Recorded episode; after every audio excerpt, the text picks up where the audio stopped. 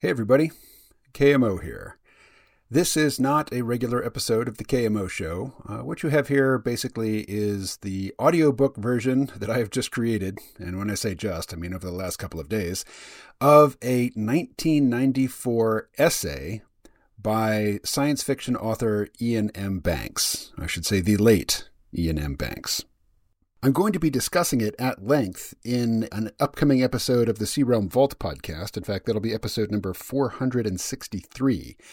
But that will be a behind a paywall, and this is copyrighted material. So I wanted to put the, the actual audiobook out on the open internet where anybody who wants to can access it and read it, and anybody who, you know, claims uh, copyright power over it can object. And, you know, if anybody does object, I will take it down. So save this file. But I am a lifelong lover of science fiction, both on the screen and on the page, and they tend to be very different on the screen and on the page. Uh, science fiction comes in many subgenres.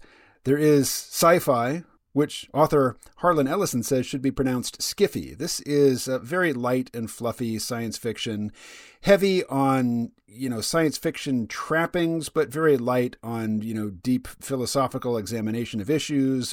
Uh, also usually pretty light on any concern with scientific reality. So, for example, Star Wars barely, barely rises to the level of science fiction at all. I would call it a space fantasy, but I think it's a pretty iconic example of skiffy science fiction.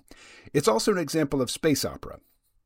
And space opera tends to play out, it, it tends to be, you know, large scale uh, fantasies or adventure stories set in space where there is faster than light travel, and there is the ability basically to skip around the universe so a single character can see all kinds of sights and settings and whatnot, and uh, interact with, with villains and save damsels and, you know, fight monsters and all that good stuff in a variety of locations.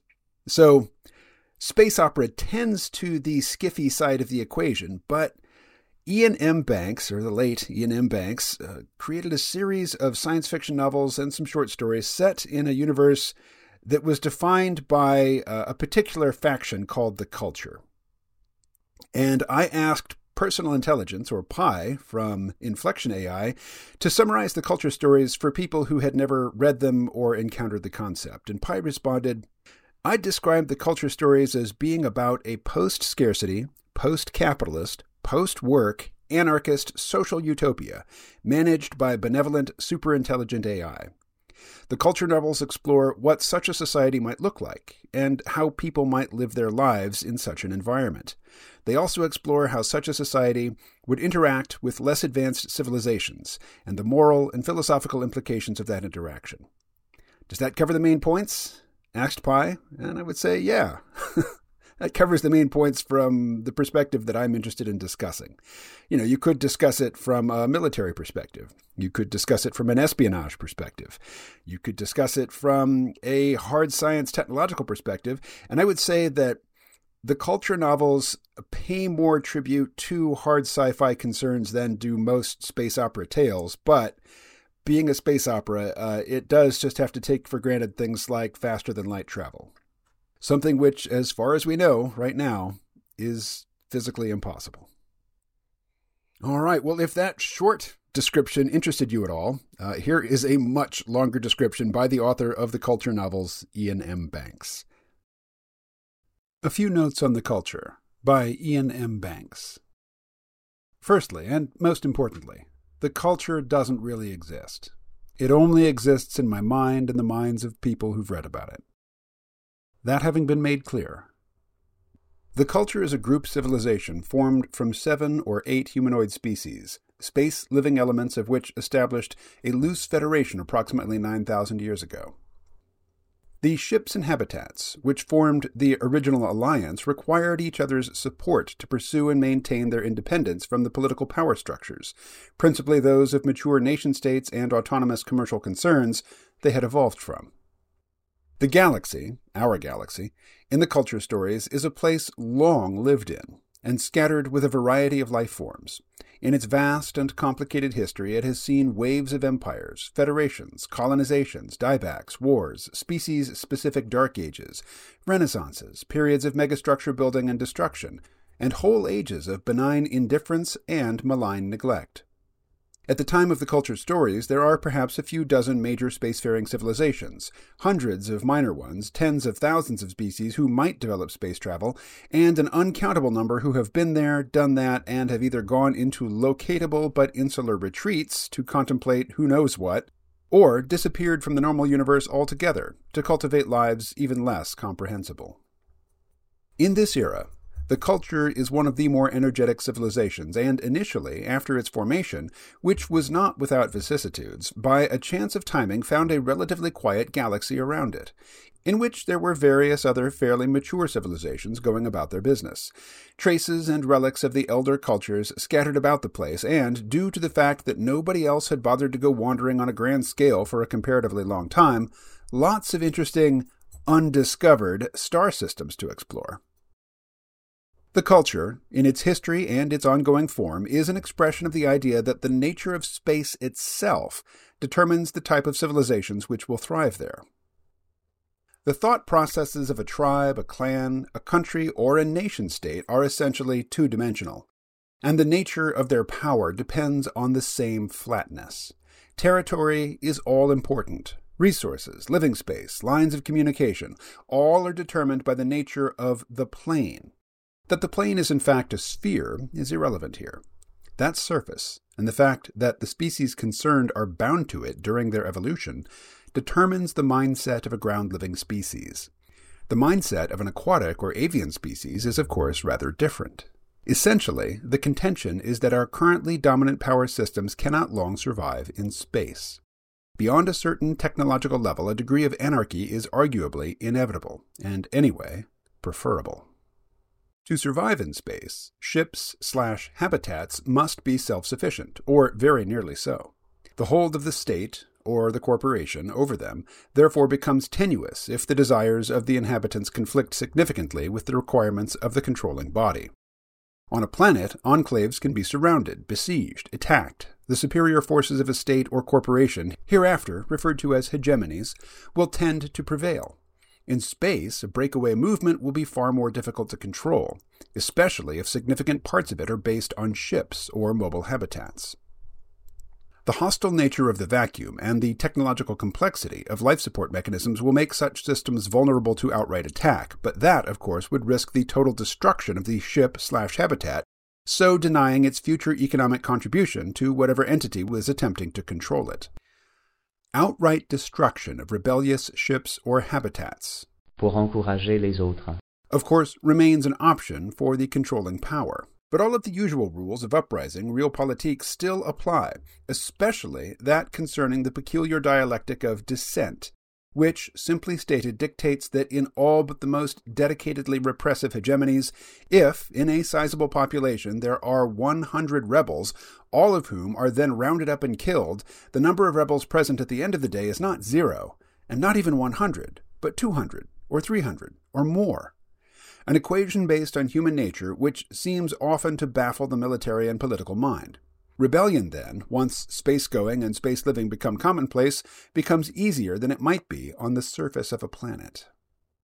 Even so, this is certainly the most vulnerable point in the timeline of the culture's existence, the point at which it is easiest to argue for things turning out quite differently.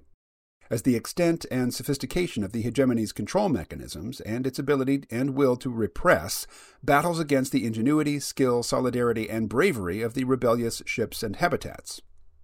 And indeed, the assumption here is that this point has been reached before and the hegemony has won. But it is also assumed that, for the reasons given above, that point is bound to come round again. And while the forces of repression need to win every time, the progressive elements need only triumph once. Concomitant with this argument that the nature of life in space, that vulnerability as mentioned above, would mean that while ships and habitats might more easily become independent from each other and from their legally progenitive hegemonies, their crew, or inhabitants, would always be aware of their reliance on each other and on the technology which allowed them to live in space. The theory here is that the property and social relations of long term space dwelling, especially over generations, would be of a fundamentally different type compared to the norm on a planet. The mutuality of dependence involved in an environment which is inherently hostile would necessitate an internal social coherence which would contrast with the external casualness, typifying the relations between such ships slash habitats. Succinctly, socialism within, anarchy without.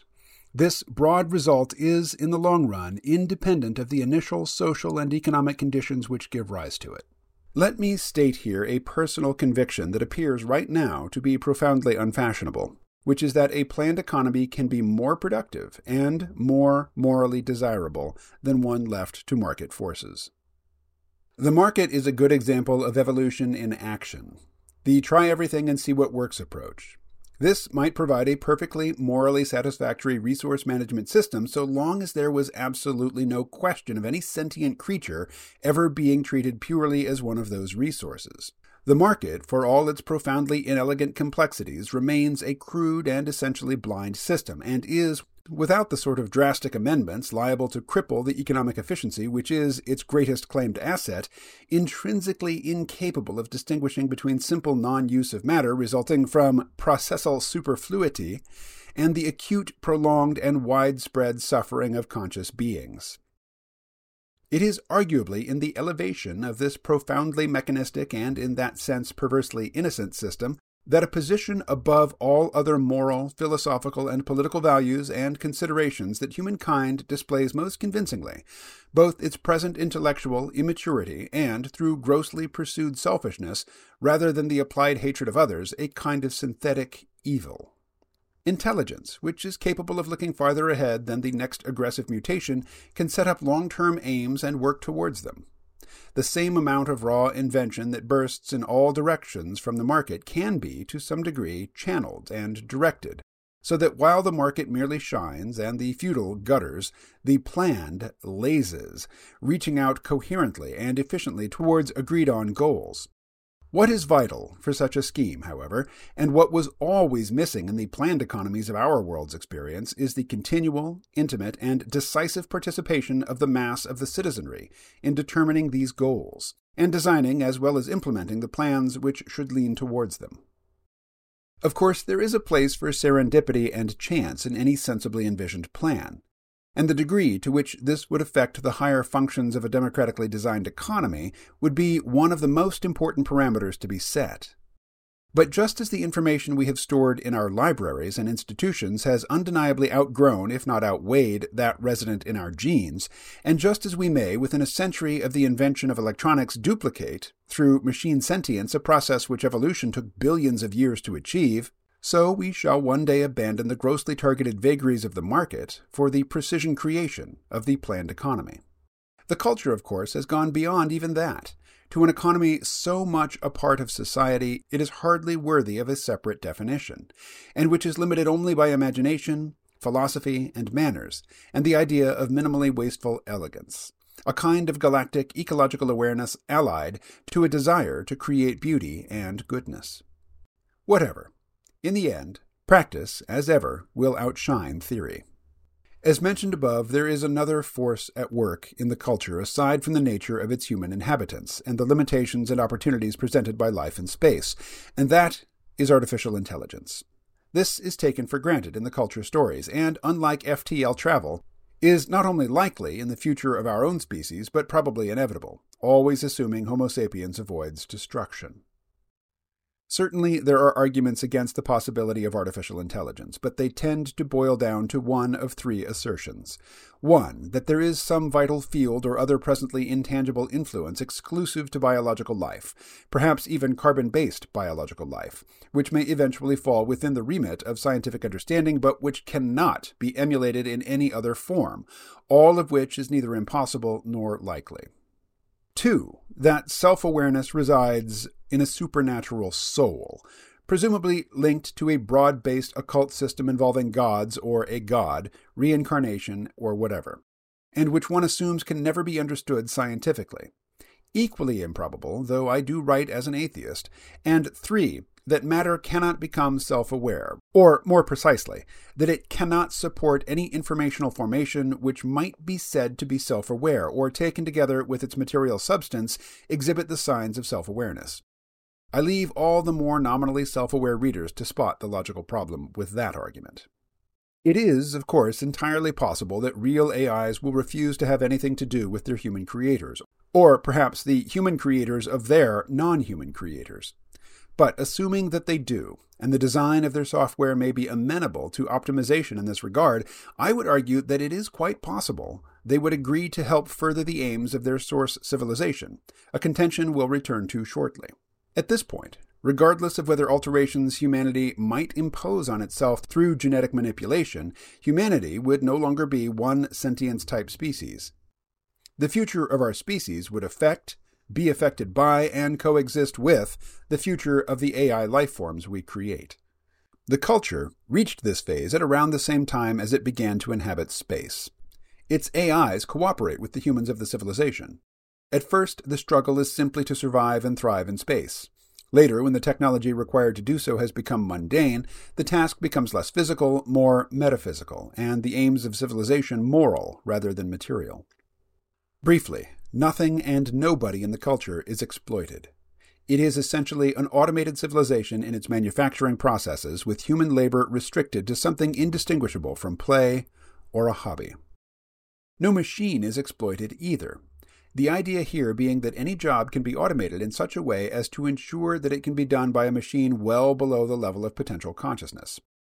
What to us would be a stunningly sophisticated computer running a factory, for example, would be looked on by the culture's AIs as a glorified calculator, and no more exploited than an insect is exploited when it pollinates a fruit tree a human later eats a fruit from.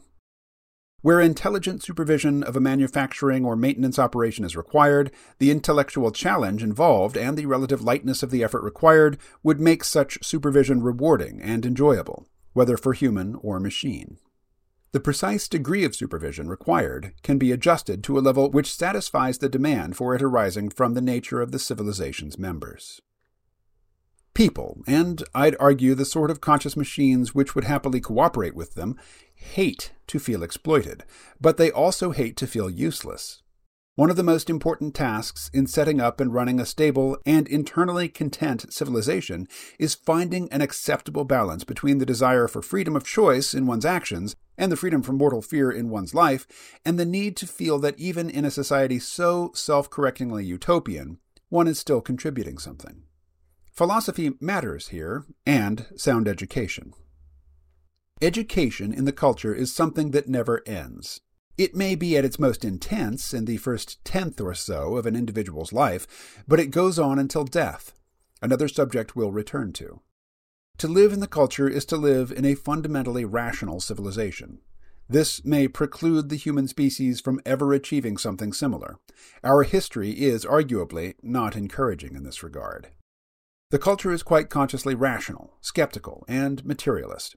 Everything matters, and nothing does. Vast, though the culture may be, 30 trillion people, scattered fairly evenly through the galaxy, it is thinly spread, exists for now solely in this one galaxy, and has been around for an eye blink compared to the life of the universe. There is life and enjoyment, but what of it? Most matter is not animate, most that is animate is not sentient, and the ferocity of evolution pre sentience, and too often post sentience, has filled uncountable lives with pain and suffering. And even universes die, eventually, though we'll come back to that too. In the midst of this, the average culture person, human or machine, knows that they are lucky to be where they are and when they are. Part of their education, both initially and continually, comprises the understanding that beings less fortunate, though no less intellectually or morally worthy than themselves, have suffered and elsewhere are still suffering. For the culture to continue without terminal decadence, the point needs to be made regularly that its easy hedonism is not some ground state of nature, but something desirable, assiduously worked for in the past, not necessarily easily attained, and requiring appreciation and maintenance both in the present and the future. An understanding of the place the culture occupies in the history and development of life in the galaxy is what helps drive the civilization's largely cooperative and, it would claim, fundamentally benign techno cultural diplomatic policy. But the ideas behind it go deeper. Philosophically, the culture accepts generally that questions such as, What is the meaning of life? are themselves meaningless. The question implies, Indeed, an answer to it would demand a moral framework beyond the only moral framework we can comprehend without resorting to superstition, and thus abandoning the moral framework informing and symbiotic with language itself. In summary, we make our own meanings, whether we like it or not. The same self generative belief system applies to the culture's AIs. They are designed, by other AIs for virtually all of the culture's history, within very broad parameters. But those parameters do exist. Culture AIs are designed to want to live, to want to experience, to desire to understand, and to find existence and their own thought processes in some way rewarding, even enjoyable. The humans of the culture, having solved the obvious problem of their shared pasts to be free from hunger, want, disease, and the fear of natural disaster and attack, would find it a slightly empty experience, only and merely enjoying themselves, and so need the good works of the contact section to let them feel vicariously useful. For the culture's AIs, that need to feel useful is largely replaced by the desire to experience, but as a drive, it is no less strong.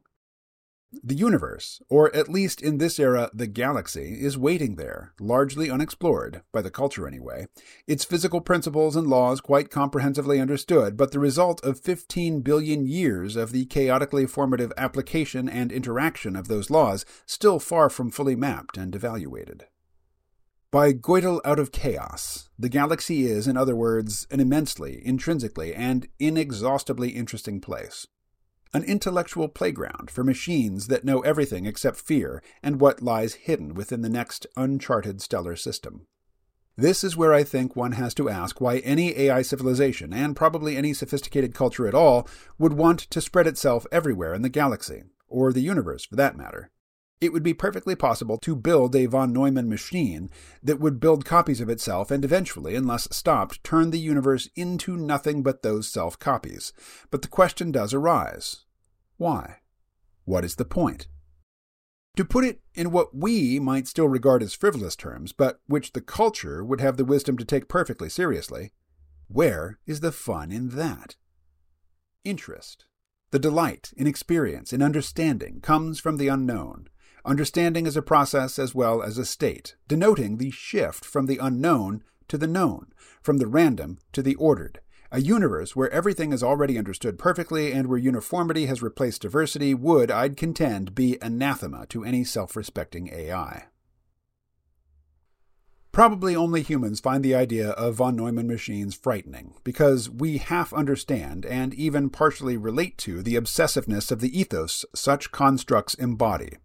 An AI would think the idea mad, ludicrous, and perhaps most damning of all, boring. This is not to say that the odd von Neumann machine event doesn't crop up in the galaxy every now and again, probably by accident rather than design. But something so rampantly monomaniac is unlikely to last long, pitched against beings possessed of a more rounded wit, and which really only want to alter the von Neumann machine's software a bit and make friends. One idea behind the culture as it is depicted in the stories is that it has gone through cyclical stages in which there has been extensive human machine interfacing, and other stages, sometimes coinciding with the human machine eras, when extensive genetic alteration has been the norm. The era of the stories written so far, dating from about 1300 AD to 2100 AD, is one in which the people of the culture have returned, probably temporarily, to something more classical in terms of their relations with the machines and the potential of their own genes. The culture recognizes, expects, and incorporates fashions, albeit long term fashions, in such matters. It can look back to times when people lived much of their lives in what we would now call cyberspace, and to eras when people chose to alter themselves or their children through genetic manipulation, producing a variety of morphological subspecies. Remnants of other various waves of such civilizational fashions can be found scattered throughout the culture, and virtually everyone in the culture carries the results of genetic manipulation in every cell of their body. It is arguably the most reliable signifier of culture status. Thanks to that genetic manipulation, the average culture human will be born whole and healthy and of significantly, though not immensely, greater intelligence than their basic human genetic inheritance might imply. There are thousands of alterations to that basic human inheritance, blister free callousing, and a clot filter, protecting the brain, are two of the less important ones mentioned in the stories. But the major changes the standard culture person would expect to be born with would include an optimized immune system and enhanced senses, freedom from inheritable diseases or defects, the ability to control their autonomic processes and nervous system, pain can, in effect, be switched off, and to survive and fully recover from wounds which would either kill or permanently mutilate without such genetic tinkering. The vast majority of people are also born with greater altered glands housed within their central nervous systems, usually referred to as drug glands. These secrete, on command, mood and sensory appreciation altering compounds into the person's bloodstream. A similar preponderance of culture inhabitants have subtly altered reproductive organs and control over the associated nerves to enhance sexual pleasure. Ovulation is at will in the female, and a fetus up to a certain stage may be reabsorbed, aborted, or held at a static point in its development, again, as willed. An elaborate thought code, self administered in a trance like state, or simply a consistent desire, even if not conscious, will lead over the course of about a year to what amounts to a viral change from one sex into another. The convention, tradition even, in the culture during the time of the stories written so far is that each person should give birth to one child in their lives. In practice, the population grows slowly and sporadically, in addition, for other reasons as we'll come to later. To us, perhaps, the idea of being able to find out what sex is like for our complementary gender, or being able to get drunk, stoned, tripped out, or whatever just by thinking about it, and of course the culture's drug glands produce no unpleasant side effects or physiological addiction, may seem like mere wish fulfillment, and indeed it is partly wish fulfillment. But then the fulfillment of wishes is both one of civilization's most powerful drives and arguably one of its highest functions. We wish to live longer, we wish to live more comfortably. We wish to live with less anxiety and more enjoyment, less ignorance and more knowledge than our ancestors did. But the abilities to change sex and alter one's brain chemistry without resort to external technology or any form of payment both have more serious functions within the culture. A society in which it is so easy to change sex will rapidly find out if it is treating one gender better than the other. Within the population, over time, there will gradually be greater and greater numbers of the sex it is more rewarding to be. And so pressure for change within society rather than the individuals will presumably therefore build up until some form of sexual equality and hence numerical parity is established. In a similar fashion, a society in which everybody is free to and does choose to spend the majority of their time zonked out of their brains will know that there is something significantly wrong with reality, and, one would hope, do what it can to make that reality more appealing and less, in the pejorative sense, mundane. Implicit in the story so far is that through self correcting mechanisms of this nature, the culture reached a rough, steady state in such matters thousands of years ago, and has settled into a kind of long lived civilizational main sequence, which should last for the foreseeable future, and thousands of generations. Which brings us to the length of those generations, and the fact that they can be said to exist at all. Humans in the culture normally live about three and a half to four centuries.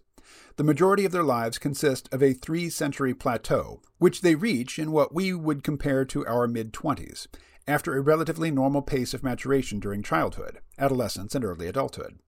They age very slowly during these 300 years, then begin to age more quickly. Then they die. Philosophy again. Death is regarded as a part of life, and nothing, including the universe, lasts forever.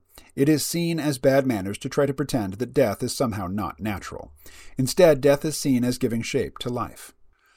While burial, cremation, and other, to us, conventional forms of body disposal are not unknown in the culture, the most common form of funeral involves the deceased, usually surrounded by friends, being visited by a displacement drone which, using the technique of near instantaneous transmission of a remotely induced singularity via hyperspace, removes the corpse from its last resting place and deposits it in the core of the relevant system's sun, from where the component particles of the cadaver start a million year migration to the star's surface, to shine, possibly long after the culture itself is history.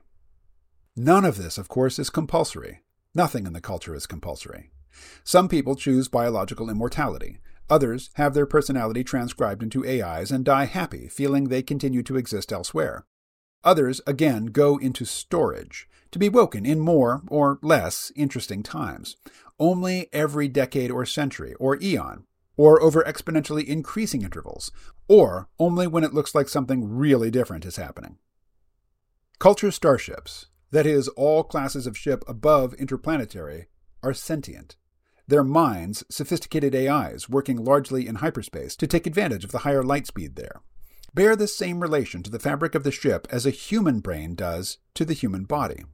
The mind is the important bit, and the rest is a life support and transport system.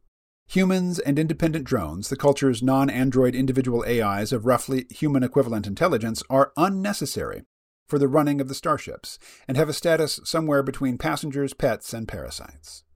The culture's largest vessels, apart from certain artworks and a few eccentrics, are general system vehicles of the contact section. Contact is a part of the culture concerned with discovering, cataloging, investigating, evaluating, and, if thought prudent, interacting with other civilizations. Its rationale and activities are covered elsewhere in the stories. The GSVs are fast and very large craft, measured in kilometers and inhabited by millions of people and machines. The idea behind them is that they represent the culture fully. All that the culture knows, each GSV knows. Anything that can be done anywhere in the culture can be done within or by any GSV. In terms of both information and technology, they represent a last resort and act like a holographic fragment of the culture itself, the whole contained within each part. In our terms, the abilities of a GSV are those of, at least, a large state, and arguably a whole planet, subject only to the proviso that even the culture prefers to scoop up matter rather than create it from nothing. GSVs do require raw material. Contact is a relatively small part of the culture, however, and the average culture citizen will rarely encounter a GSV or other contact ship in person. The craft they will normally have the most to do with are cruise ships, interstellar passenger vessels, transporting people from habitat to habitat and visiting the more interesting systems, stars, nebulae, holes, and so on in the locality. Again, this type of tourism is partly long term fashion. People travel because they can, not because they have to. They could stay at home and appear to travel to exotic places through what we would now call virtual reality, or send an information construct of themselves to a ship or other entity that would do the experiencing for them and incorporate the memories themselves later. There have been times, especially just after the relevant VR technology was perfected, when the amount of real physical tourism shrank drastically. Whereas during the time the stories are set, apart from the most intense phase of the Idiran War, anything up to a tenth of the culture's citizens might be traveling in space at any one time. Planets figure little in the life of the average culture person. There are a few handfuls of what are regarded as home planets, and a few hundred more that were colonized, sometimes after terraforming in the early days before the culture proper came into being, but only a fraction of a percent of the culture's inhabitants live on them. Many more live permanently on ships. More people live in rocks, hollowed out asteroids, and planetoids, almost all fitted with drives, and some, after nine millennia, having been fitted with dozens of different, consecutively more advanced engines. The majority, however, live in larger artificial habitats, predominantly orbitals. Perhaps the easiest way to envision an orbital is to compare it to the idea that inspired it. This sounds better than saying, here's where I stole it from. If you know what a ring world is, invented by Larry Niven, a segment of a Dyson sphere, then just discard the shadow squares, shrink the whole thing till it's about 3 million kilometers across, and place in orbit around a suitable star, tilted just off the ecliptic. Spin it to produce one gravity, and that gives you an automatic 24 hour day night cycle. Roughly. The culture's day is actually a bit longer. An elliptical orbit provides seasons. Of course, the materials used in the construction of something 10 million kilometers in circumference spinning once every 24 hours are far beyond anything we can realistically imagine now. And it is quite possible that the physical constraints imposed by the strength of atomic bonds ensure that such structures will prove impossible to construct. But if it is possible to build on such a scale, and subject such structures to forces of these magnitudes, then I'd submit that there is an elegance in using the same rotation to produce both an acceptable day night cycle and an apparent gravity, which makes the idea intrinsically attractive. Usually, rather than construct whole orbitals in one operation, the culture starts with plates, a pair of slabs of land and water, plus full retaining walls, of course, and not less than a thousand kilometers to a side, spinning in a similar orbit, attached by tensor fields to each other and behaving like sections of a completed orbital. This variance provides greater flexibility when responding to population increase. Further plate pairs can be added until the orbital is complete. The attraction of orbitals is their matter efficiency. For one planet the size of Earth, population 6 billion at the moment, mass 6 times 10 to the 24th kilograms. It would be possible, using the same amount of matter, to build 1,500 full orbitals, each one boasting a surface area 20 times that of Earth and eventually holding a maximum population of perhaps 50 billion people. The culture would regard Earth at present as overcrowded by a factor of about 2, though it would consider the land to water ratio about right. Not, of course, that the culture would do anything as delinquent as actually deconstruct a planet to make orbitals. Simply removing the sort of wandering debris, for example comets and asteroids, which the average solar system comes equipped with, and which would threaten such an artificial world's integrity through collision, almost always in itself provides sufficient material for the construction of at least one full orbital, a trade off whose conservatory elegance is almost blissfully appealing to the average mind. While interstellar matter in the form of dust clouds, brown dwarfs, and the like provides more distant mining sites from which the amount of mass required for several complete orbitals may be removed with negligible effect. Whatever the source material, orbitals are obviously far more mass efficient in providing living space than planets. The culture, as is made clear in use of weapons, regards terraforming generally as ecologically unsound the wilderness should be left as it is, when it is so easy to build paradise in space from so little. An idea of how the day night cycle appears on the surface of an orbital can be gained by taking an ordinary belt, buckling it so that it forms a circle, and putting your eye to the outside of one of the belt's holes. Looking through the hole at a light bulb and slowly rotating the whole belt will give some idea of how a star appears to move across the sky when seen from an orbital though it will also leave you looking rather silly. As indicated, the usual minimum for the width of an orbital is about a thousand kilometers, 2,000 if you count the sloped, mostly transparent retaining walls, which usually extend to 500 kilometers or so above the plate land sea surface. The normal ratio of land to sea is 1 to 3.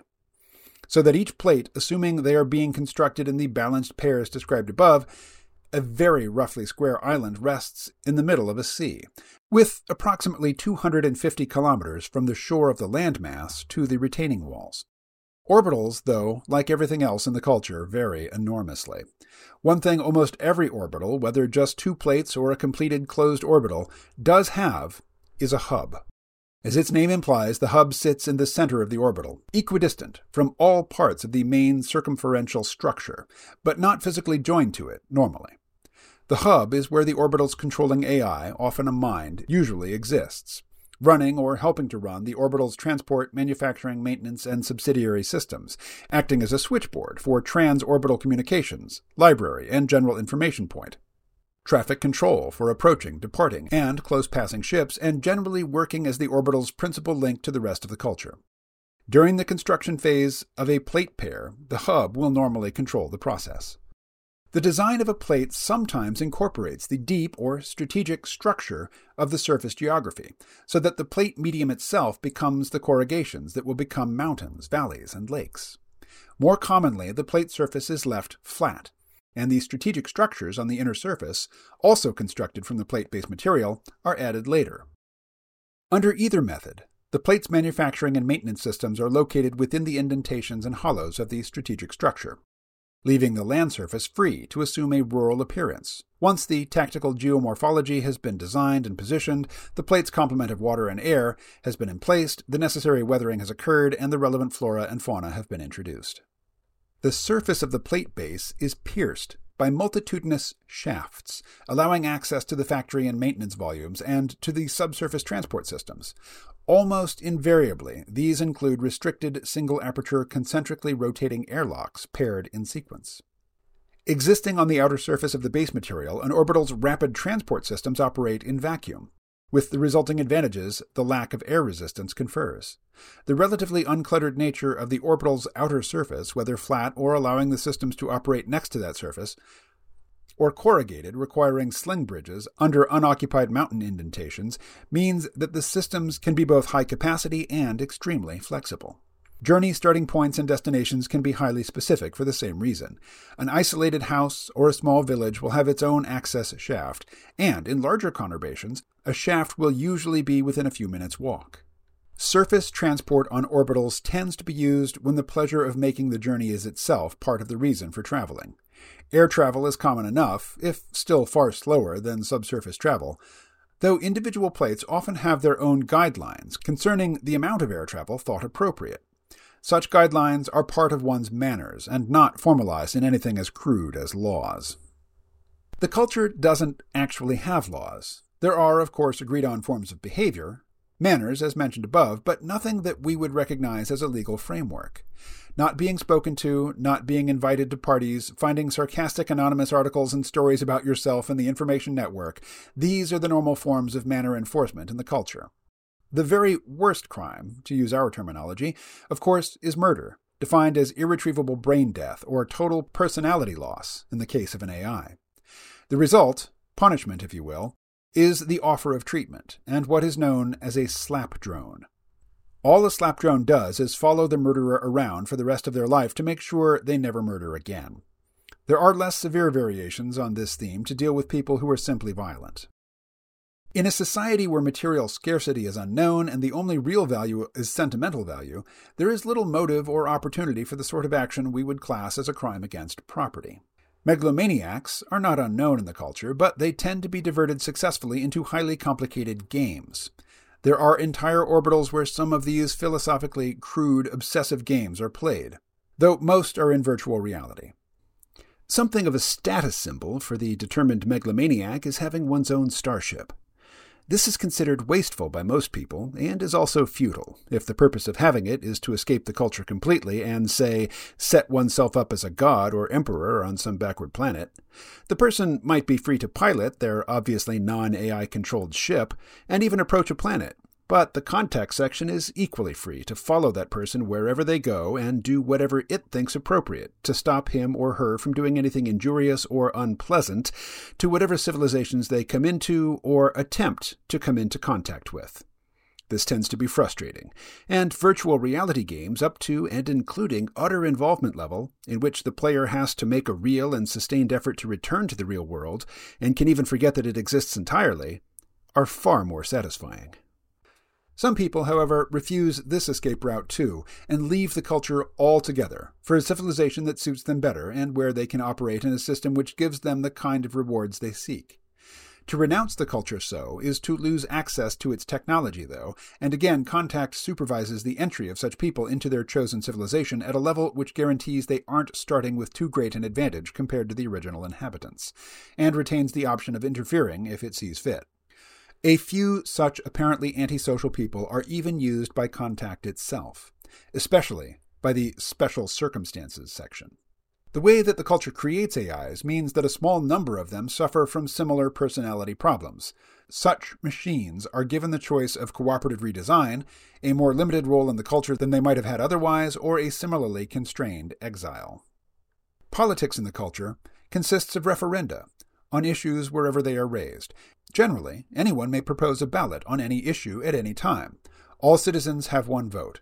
Where issues concern some subdivision or part of a total habitat, all those, human and machine, who may reasonably claim to be affected by the outcome of a poll may cast a vote. Opinions are expressed and positions on issues outlined mostly via the informational network, freely available, naturally and it is here that an individual may exercise the most personal influence, given that the decisions reached as a result of those votes are usually implemented and monitored through a hub or other supervisory machine, with humans acting, usually on a rota basis, more as liaison officers than in any sort of decision making executive capacity.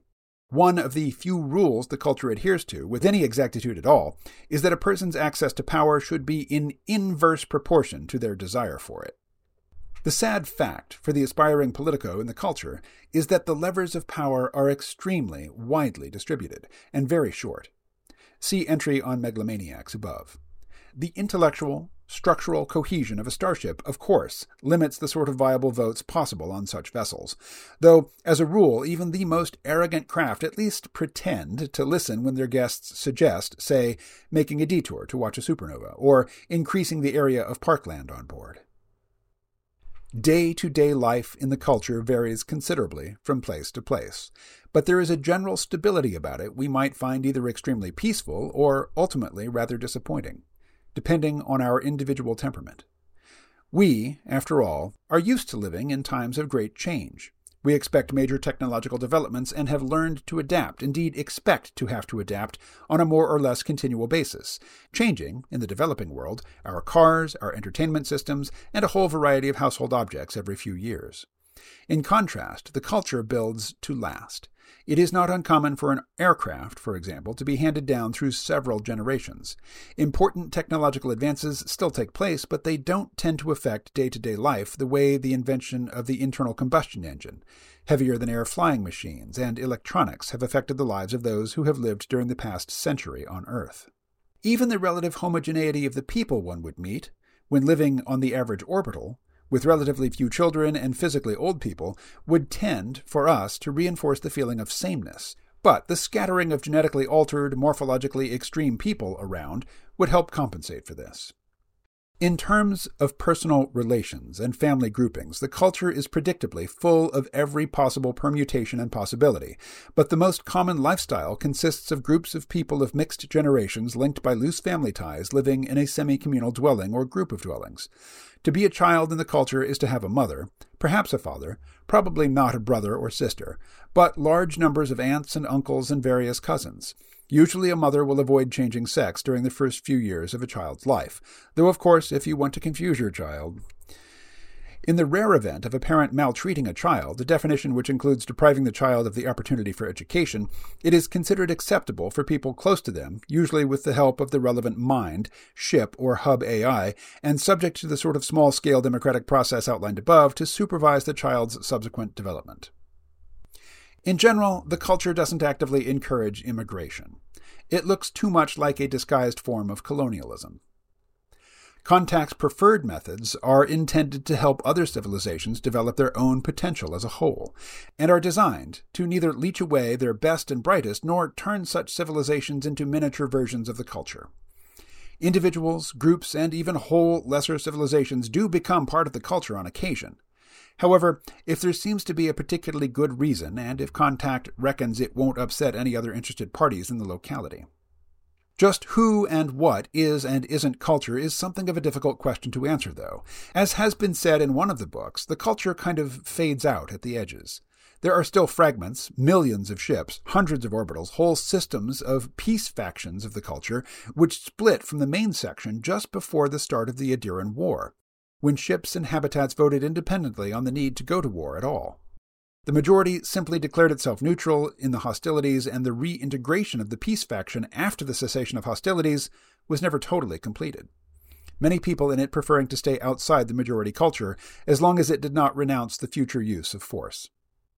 The genofixing, which established the potential for interspecies breeding at the foundation of the culture, is the most obvious indicator of what we might call culturehood in humans. But not everybody has it. Some people prefer to be more human basic for aesthetic or philosophical reasons, while some are so altered from that human basic state that any interbreeding is impossible. The status of some of the rocks and a few, mostly very old habitats is marginal for a variety of reasons. Contact is the most coherent and consistent part of the culture, certainly when considered on a galactic scale. Yet it is only a very small part of it, is almost a civilization within a civilization, and no more typifies its host than an armed service does a peaceful state. Even the culture's prized language, Marain, is not spoken by every culture person, and is used well outside the limits of the civilization itself. Names. Culture names act as an address if the person concerned stays where they were brought up. Let's take an example. Balveda, from Consider Phlebas. Her full name is Jubol Rebaroansa, Perosteck, Alseyn, Balveda Dam T'seif. The first part tells you that she was born slash brought up in the Rebaroan plate in the Jubol stellar system. Where there is only one orbital in a system, the first part of the name will often be the name of the orbital rather than the star. Perosteck is her given name, almost invariably the choice of one's mother, Alseyn is her chosen name. People usually choose their names in their teens and sometimes have a succession through their lives. An Alseyn is a graceful but fierce avian predator common to many orbitals in the region, which includes the Jubol system. Balveda is her family name, usually one's mother's family's name, and T'seif is the house slash estate where she was raised within. The Sa affix on the first part of her name would translate into Ur in English. We might all start our names with Sun Earther in English, if we were to adopt the same nomenclature. And the dam part is similar to the German von. Of course, not everyone follows this naming system, but most do, and the culture tries to ensure that star and orbital names are unique to avoid confusion. Now, in all the above, there are two untold stories implicit. One is the history of the culture's formation, which was a lot less easy and more troubled than its later demeanor might lead one to expect, and the other is the story which answers the question why were there all those so similar humanoid species scattered around the galaxy in the first place? Each story is too complicated to relate here. Lastly, something of the totally fake cosmology that underpins the shakily credible star drives mentioned in the culture stories. Even if you can accept all the above, featuring a humanoid species that seems to exhibit no real greed, paranoia, stupidity, fanaticism, or bigotry, wait till you read this. We accept that the three dimensions of space we live in are curved, that space time describes a hypersphere, just as the two dimensions of length and width on the surface of a totally smooth planet curve in a third dimension to produce a three dimensional sphere. In the culture stories, the idea is that when you imagine the hypersphere, which is our expanding universe, rather than thinking of a growing hollow sphere like an inflating beach ball, for example, think of an onion. An expanding onion, certainly, but an onion nevertheless. Within our universe, our hypersphere, there are whole layers of younger, smaller hyperspheres. And we are not the very outermost skin of that expanding onion either. There are older, larger universes beyond ours, too. Between each universe, there is something called the energy grid. I said this was all fake. I have no idea what this is, but it's what the culture starships run on. And of course, if you could get through the energy grid to a younger universe and then repeat the process, now we really are talking about immortality. This is why there are two types of hyperspace mentioned in the stories infraspace within our hypersphere and ultraspace without. Now comes the difficult bit. Switch to seven dimensions, and even our four dimensional universe can be described as a circle. So forget about the onion. Think of a donut. A donut with only a very tiny hole in the middle. That hole is the cosmic center, the singularity, the great initiating fireball, the place the universes come from. And it didn't exist just in the instant of our universe came into being, it exists all the time, and it's exploding all the time, like some cosmic car engine producing universes like exhaust smoke. As each universe comes into being, detonating and spreading and expanding, it, or rather the single circle we are using to describe it, goes gradually up the inner slope of our donut like a widening ripple from a stone flung in a pond. It goes over the top of the donut, reaches its furthest extent on the outside edge of the donut, and then starts the long, contracting, collapsing journey back in towards the cosmic center again, to be reborn. Or at least it does if it's on that donut. The donut is itself hollow, filled with smaller ones, where the universes don't live so long, and there are larger ones outside it where the universes live longer, and maybe there are universes that aren't on donuts at all and never fall back in and just dissipate out into some form of metaspace, where fragments of them are captured eventually by the attraction of another donut and fall in towards its cosmic center with the debris of a lot of other dissipated universes, to be reborn as something quite different again. Who knows? I know it's all nonsense, but you've got to admit it's impressive nonsense. And like I said at the start, none of it exists anyway, does it? Anyway, that's more than enough of me pontificating. With best wishes for the future, Iain M. Banks, Sun Earther Iain El-Bonko Banks of North Queensferry. This article was posted to newsgroup rec.arts.sci-fi.written on 10 August 1994 on behalf of Iain M. Banks by Ken MacLeod.